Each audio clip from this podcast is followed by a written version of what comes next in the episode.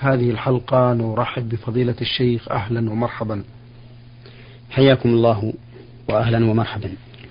هذه رسالة وصلت من المستمع عبد القادر الشيخ من الجبيل الصناعية. يقول في سؤاله ما حكم اللعاب الذي يخرج من الشخص أثناء النوم؟ هل هذا السائل يخرج من الفم أم من المعدة؟ فإذا حكمنا بأنه نجس فكيف يمكن الحذر منه؟ الحمد لله رب العالمين وأصلي وأسلم على نبينا محمد وعلى آله وأصحابه أجمعين. هذا اللعاب الذي يخرج من النائم أثناء نومه طاهر وليس بنجس. والأصل فيما يخرج من بني آدم الطهارة إلا ما دل الدليل على نجاسته. لقول النبي صلى الله عليه وسلم إن المؤمن لا ينجس. فاللعاب والعرق ودم العين وما يخرج من الأنف وماء الجروح كل هذه طاهرة. لأن هذا هو الأصل. والبول والغائط وكل ما يخرج من السبيلين نجس. وهذا اللعاب الذي يخرج من الإنسان حال نومه داخل في الأشياء الطاهرة كالبلغم والنخامة وما أشبه ذلك. وعلى هذا فلا يجب على الإنسان غسله ولا غسل ما أصابه من الثياب والفرش. يقول آه الاسم الكامل لرأس المنافقين الذين قال لئن رجعنا إلى المدينة ليخرجن الأعز منها الأذل وما اسم آه الابن الذي منعه من دخول المدينة. الذي قال لئن رجعنا إلى المدينة ليخرجن الأعز منها الأذل هو عبد الله بن أبي رأس المنافقين. وأما الذي منعه من دخول المدينة حتى يقول إنه الأذل ورسول الله صلى الله عليه وسلم الأعز فهو ابنه عبد الله رضي الله عنه. وهذا يدل على حكمة الله عز وجل في خلقه حيث يخرج من الخبيث الطيب كما يخرج من الطيب الخبيث. فها هو نوح عليه الصلاة والسلام كان أحد أبنائه كافرا. وهذا المنافق عبد الله بن أبي كان ابنه مؤمنا. فالله عز وجل يخرج الحي من الميت ويخرج الميت من الحي ويخرج المؤمن من الكافر والكافر من المؤمن. والعالم من الجاهل والجاهل من العالم كل هذا يدلنا دلالة واضحة على أن المدبر لهذا الكون هو الله عز وجل بحكمته وليس مجرد طبيعة تتفاعل وتنظم نفسها بل لها خالق مدبر ذو سلطان عظيم بيده ملكوت السماوات والأرض. نعم. المستمع أيضا فضيلة الشيخ يقول ما حكم الاشتراك باليانصيب ليت أن السائل نعم. فسر هذا نعم. الاشتراك. الاشتراك يقول وهو أن يدفع أو يشتري الشخص تذكرة ثم إذا حلفه الحظ حصل على مبلغ كبير علما بأن هذا الشخص ينوي أو يقيم أو يريد أن يقيم بهذا المبلغ مشاريع إسلامية ويساعد بذلك المجاهدين حتى يستفيدوا من ذلك.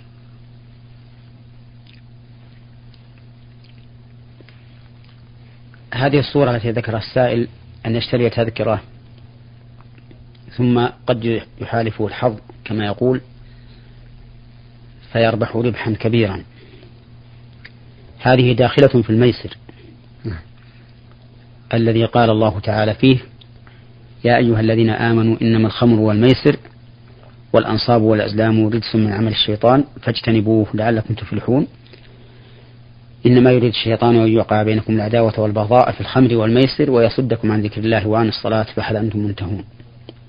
وأطيعوا الله وأطيعوا الرسول واحذروا فإن توليتم فاعلموا أنما على رسولنا البلاغ المبين. فهذا الميسر وهو كل كل معاملة دائرة بين الغنم والغرم لا يدري فيها المعامل هل يكون غانما أو يكون غارما. كله محرم بل هو من كبائر الذنوب. ولا يخفى على الإنسان قبحه إذا رأى أن الله تعالى قرنه بعبادة الأصنام وبالخمر والأزلام. وما يتوقع فيه من من منافع فإنه مغمور بجانب المضار. قال الله تعالى يسألونك عن الخمر والميسر قل فيهما إثم كبير ومنافع للناس وإثمهما أكبر من نفعهما. وتأمل هذه الآية حيث ذكر المنافع بصيغة الجمع وذكر الإثم بصيغة بصيغة المفرد. فلم يقل فيهما آثام كبيرة ومنافع للناس. بل قال إثم كبير. إشارة إلى أن المنافع مهما كثرت ومهما تعددت فإنها منغمرة في جانب هذا الإثم الكبير. والإثم الكبير راجح بها. فإثمهما أكبر من نفعهما. مهما كان فيهما من من النفع الحاصل بهذه المنافع.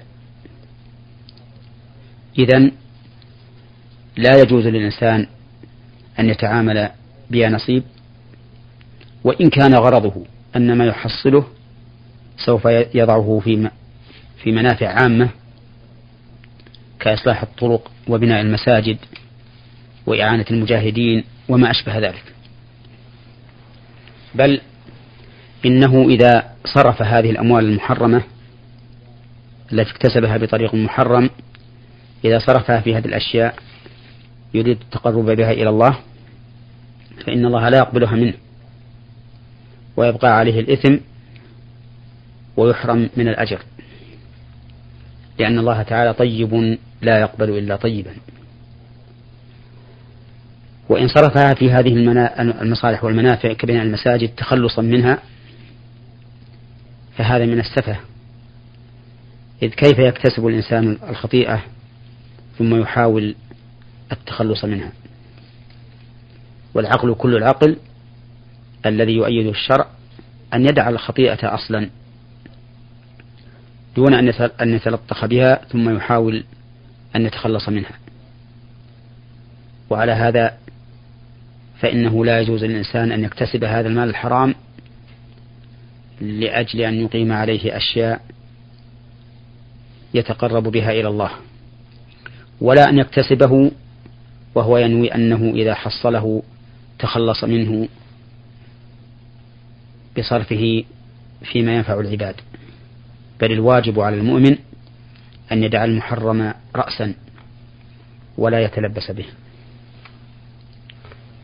بارك. الله فيكم. آه هذا المستمع عين عين سين من المدينة المنورة.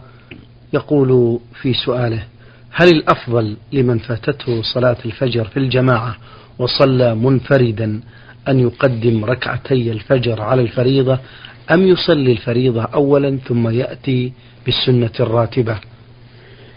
الأفضل لمن فاتته الصلاة مع الجماعة ولم يصلي النافلة أي لم يصلي راتبة الفجر أن يبدأ بالراتبة أولا ثم يأتي بالفريضة.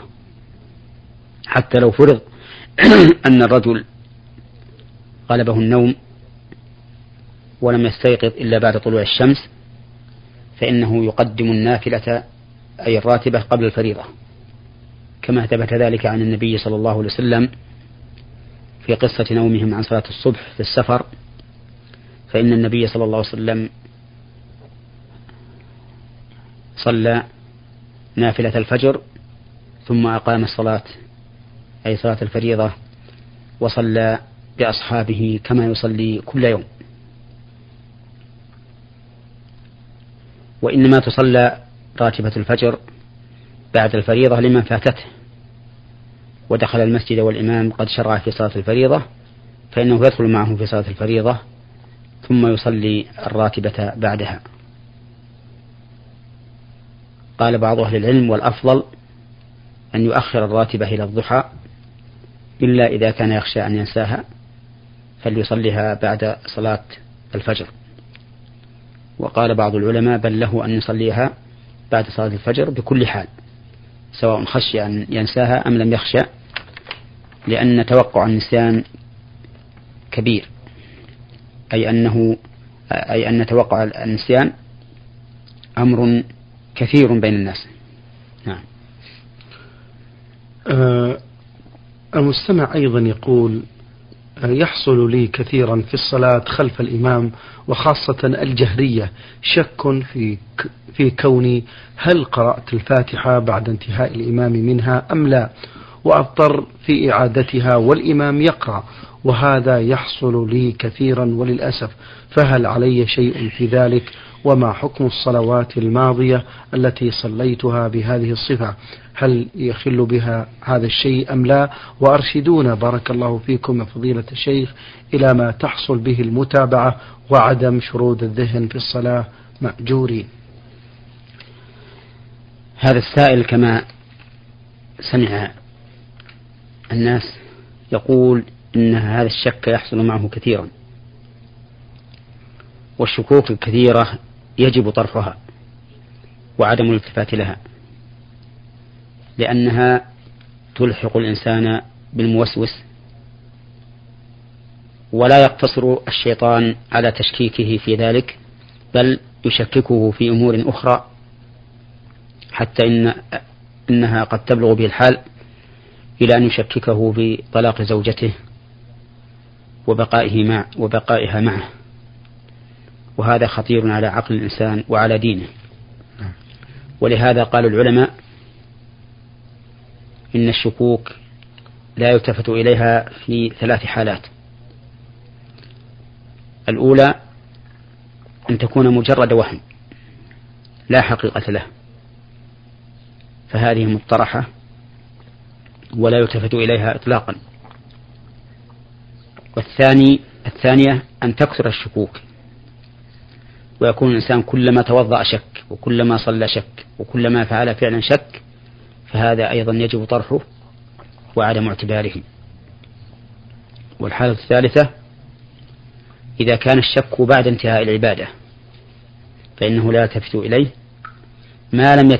ما لم يتيقن الأمر مثال ذلك لو شك بعد أن سلم من صلاته هل صلى ثلاثا أم أربعا في رباعية فإنه لا يلتفت إلى هذا الشك لأن العبادة قد فرغت إلا إذا تيقن أنه لم يصلي إلا ثلاثا فليأتي بالرابعة ما دام الوقت قصيرا وليأتي بالسهو بعد السلام. المهم أن هذه ثلاث حالات لا يلتفت إلى الشك فيها. الأولى أن يكون الشك وهما لا حقيقة له والثاني أن تكثر الشكوك مع الإنسان والثالثة أن يكون ذلك بعد الفراغ من العبادة. وعلى هذا فنقول لهذا السائل لا تلتفت لهذا الشك. وإذا شككت هل قرأت الفاتحة بعد قراءة الإمام لها أم لم تقرأ فلا تلتفت لهذا. والأصل أنك قرأت ولا تعيدها مرة أخرى لأن الشيطان قد يلقي في قلبك أنك لم تقرأها. من أجل أن يلهي من أجل أن يلهيك عن استماع قراءة الإمام. يقول آه، أرشدونا بارك الله فيكم إلى ما تحصل به المتابعة وعدم شرود الذهن نعم. في الصلاة. نعم. أما ما تحصل به المتابعة للإمام وعدم شروط شروط الذهن في الصلاة فإن ذلك يكون باستحضار الإنسان عظمة الله عز وجل الذي هو الآن واقف بين يديه يناجيه فإن الإنسان في صلاته يناجي ربه. كما ثبت ذلك في الحديث الصحيح الذي رواه أبو هريرة عن النبي صلى الله عليه وسلم أن الله قال قسمت الصلاة بيني وبين عبدي نصفين. فإذا قال الحمد لله رب العالمين قال الله تعالى حمدني عبدي. وإذا قال الرحمن الرحيم قال الله أثنى علي عبدي. وإذا قال مالك يوم الدين قال الله تعالى مجدني عبدي. وإذا قال إياك نعبد وإياك نستعين قال الله تعالى هذا بيني وبين عبدي نصفين. فإذا قال اهدنا الصراط المستقيم قال الله هذا لعبدي ولعبدي ما سأل. فتجد الآن أن العبد كلما قال كلمة أجابه الله تعالى. وهذه هي المناجاة. وحينئذ يحضر قلب المرء إذا شعر هذا الشعور. كذلك من أسباب عدم شرود الذهن أن يتتبع الإنسان ما يقوله أو يفعله ويتدبر المعاني العظيمة التي من أجلها شرع هذا القول أو هذا الفعل. ففي حال الركوع مثلا شرع الركوع لتعظيم الإنسان ربه بفعله وقوله. ولهذا قال النبي عليه الصلاة والسلام أما الركوع فعظموا فيه الرب والانحناء أمام الله عز وجل تعظيم له. وقول سبحان رب العظيم نعم. والانحناء أمام الله عز وجل تعظيم له بالفعل. وقول سبحان ربي العظيم تعظيم له بالقول. بقي أن يعظمه الإنسان بالقلب. وهذا لا يحصل إلا بحضور القلب. ففي الركوع تعظيم قولي وفعلي وقلبي لكن الذي يغيب كثيرا عن الإنسان هو التعظيم القلبي. وكذلك أيضا في السجود إذا سجد فإنه قد وضع أعلى ما فيه وهو الجبهة. في أسفل شيء هو عليه حتى إن أعلاه حاذ أسفله. فالقدمان والجبهة كلاهما في موضع واحد. فبهذا النزول بهذا النزول والسفول يستحضر علو الله عز وجل وأنه تبارك وتعالى فوق كل شيء على عرشه استوى. ولهذا يقول في هذا السجود يقول سبحان ربي الأعلى. لأنه يشعر أو يستشعر حينئذ أن الله تعالى فوق كل شيء بينما هو في هذه الحال قد وضع أعلى, أعلى شيء في بدنه بحذاء أسفل شيء في بدنه وهو القدمان.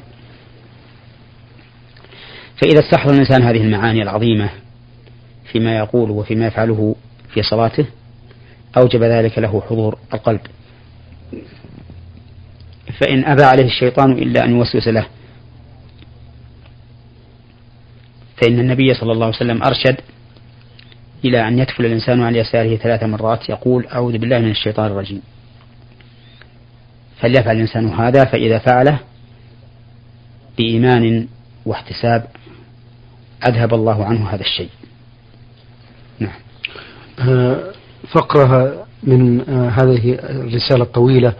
آه، الصلوات الماضية فضيلة الشيخ التي صلاها بهذا الشك.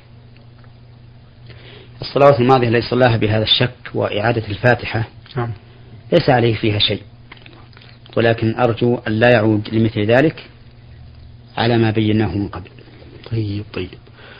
يقول آه، المستمع في هذا السؤال في حج العام الماضي 1407 هجرية وبالخصوص في ليلة المبيت بمزدلفة حصل أن انصرفت حصل أن انصرفت إحدى قريباتي مع ابنها بعد منتصف الليل بحكم أنها تعتبر من الضعفة حيث لا تقوى على رمي الجمرات بعد طلوع الشمس للزحام الشديد إلا أنها بعد انصرافها وكلت ابنها لكي يرمي عنها واحتجت بأنها لا تقدر بأنها لا تقدر على ذلك فهل يلزمها شيء حينما لم ترمي بنفسها أول الجمرات نرجو بهذا إفادة نعم.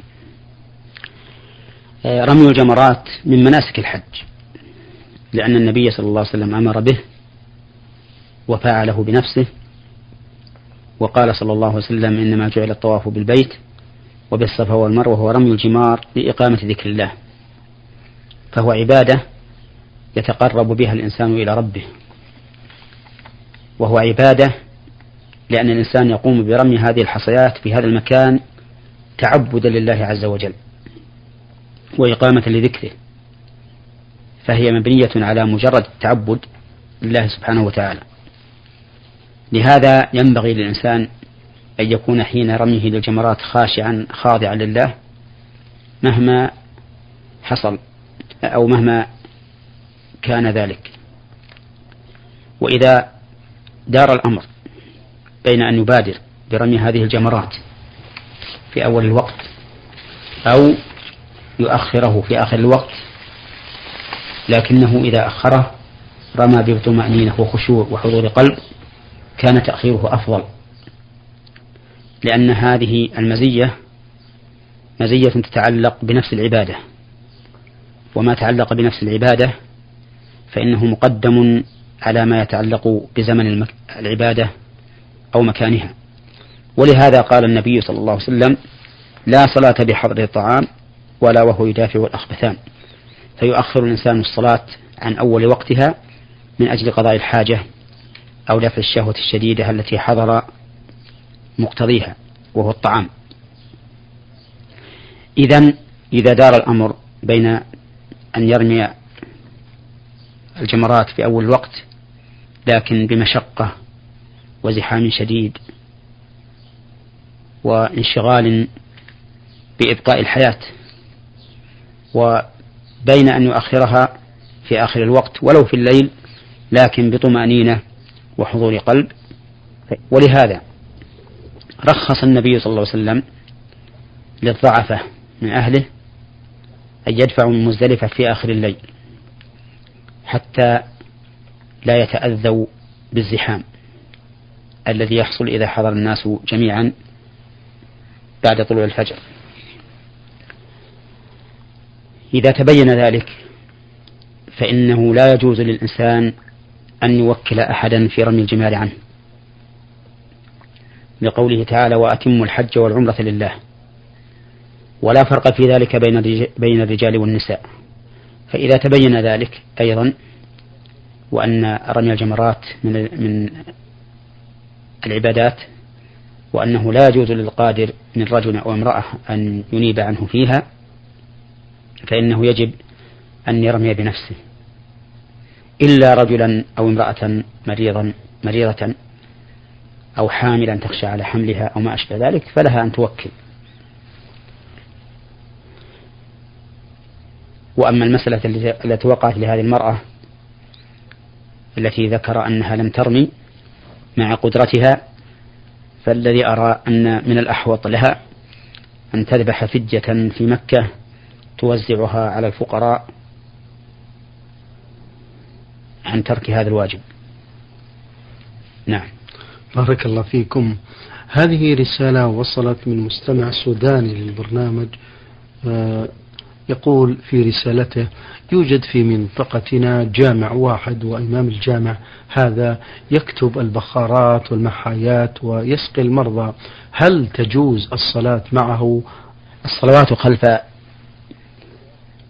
المسلم وإن فعل بعض المعاصي جائزة وصحيحة على القول الراجح. ولكن الصلاة خلف من كان مستقيما أفضل بلا شك. أما إذا كان الإنسان يستعمل أشياء مكفرة تخرجها عن الملة الإسلامية فإنه لا تجوز الصلاة خلفه.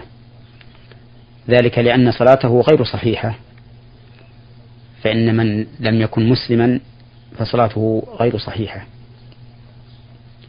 وإذا كانت صلاة الإمام غير صحيحة فإنه لا يمكن الاقتداء به لأنك تقتدي بغير إمام وتنوي الإمامة بغير إمام. فلننظر في حال هذا الشخص الذي سأل عنه السائل إن كان استعماله هذا لا يتم إلا بالشرك بالله عز وجل فإنه لا تصح الصلاة خلفه. ويجب أن يعزل عن المسجد ويؤتى برجل مسلم. وأما إذا كانت هذه الأعمال التي يقوم بها لا تكفره فإنه ينهى فإنه لا تنبغي الصلاة خلفه إذا كانت تؤدي إلى الفسق. ولا ولو صلى خلفه فصلاته صحيحة. نعم. بارك الله فيكم فضيلة الشيخ وعظم الله مثوبتكم على ما قدمتم لنا وللإخوة المستمعين الكرام. أجاب على أسئلتكم في هذه الحلقة فضيلة الشيخ محمد بن صالح بن عثيمين الأستاذ بكلية الشريعة وأصول الدين بالقصيم وخطيب وإمام الجامع الكبير بمدينة عنيزة. شكر الله لفضيلته وشكرا لكم أنتم أيها الإخوة والأخوات نلتقي بحول الله وقوته في الغد ونحن وإياكم بخير وعافية. سلام الله عليكم ورحمته وبركاته. نور على الدرب. برنامج يومي يجيب فيه أصحاب الفضيلة العلماء على أسئلة المستمعين. البرنامج من تقديم وتنفيذ